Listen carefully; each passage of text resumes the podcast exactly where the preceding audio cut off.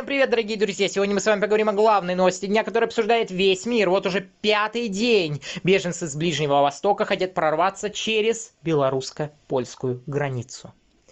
Чем это грозит России? Сегодня разберемся. Началось все с того, что пять дней назад Министерство обороны Польши засняло кадры с квадрокоптера, на которых было видно, что со стороны Белоруссии в Польшу пытаются переправиться тысячи людей. Соответственно, они переправляются не в саму Польшу, а в весь Евросоюз через Польшу, как, соответственно говоря, коридор, чтобы расселиться там, найти себе работу и жить там на постоянке.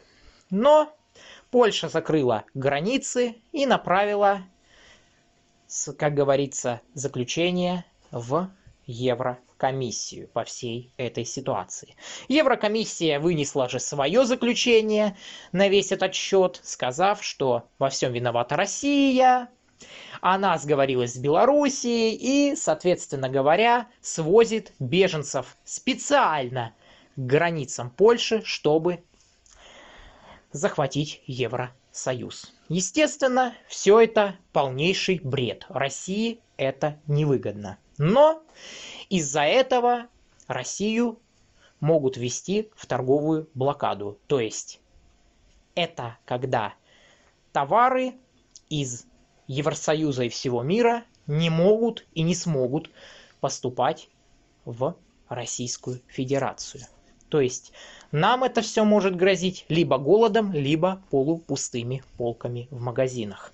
Потому что не только же товар возится, но и, собственно говоря, сырье для производства какого-либо товара.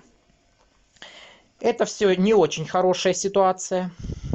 Особенно возможность торговой блокады из-за бредовых мыслей так сказать, членов Еврокомиссии. Но будем надеяться, что вся эта ситуация разрешится и, собственно говоря, и Польша, и Евросоюз поймет, что это просто люди, и они используют и Беларусь, и Польшу как коридор для своих целей.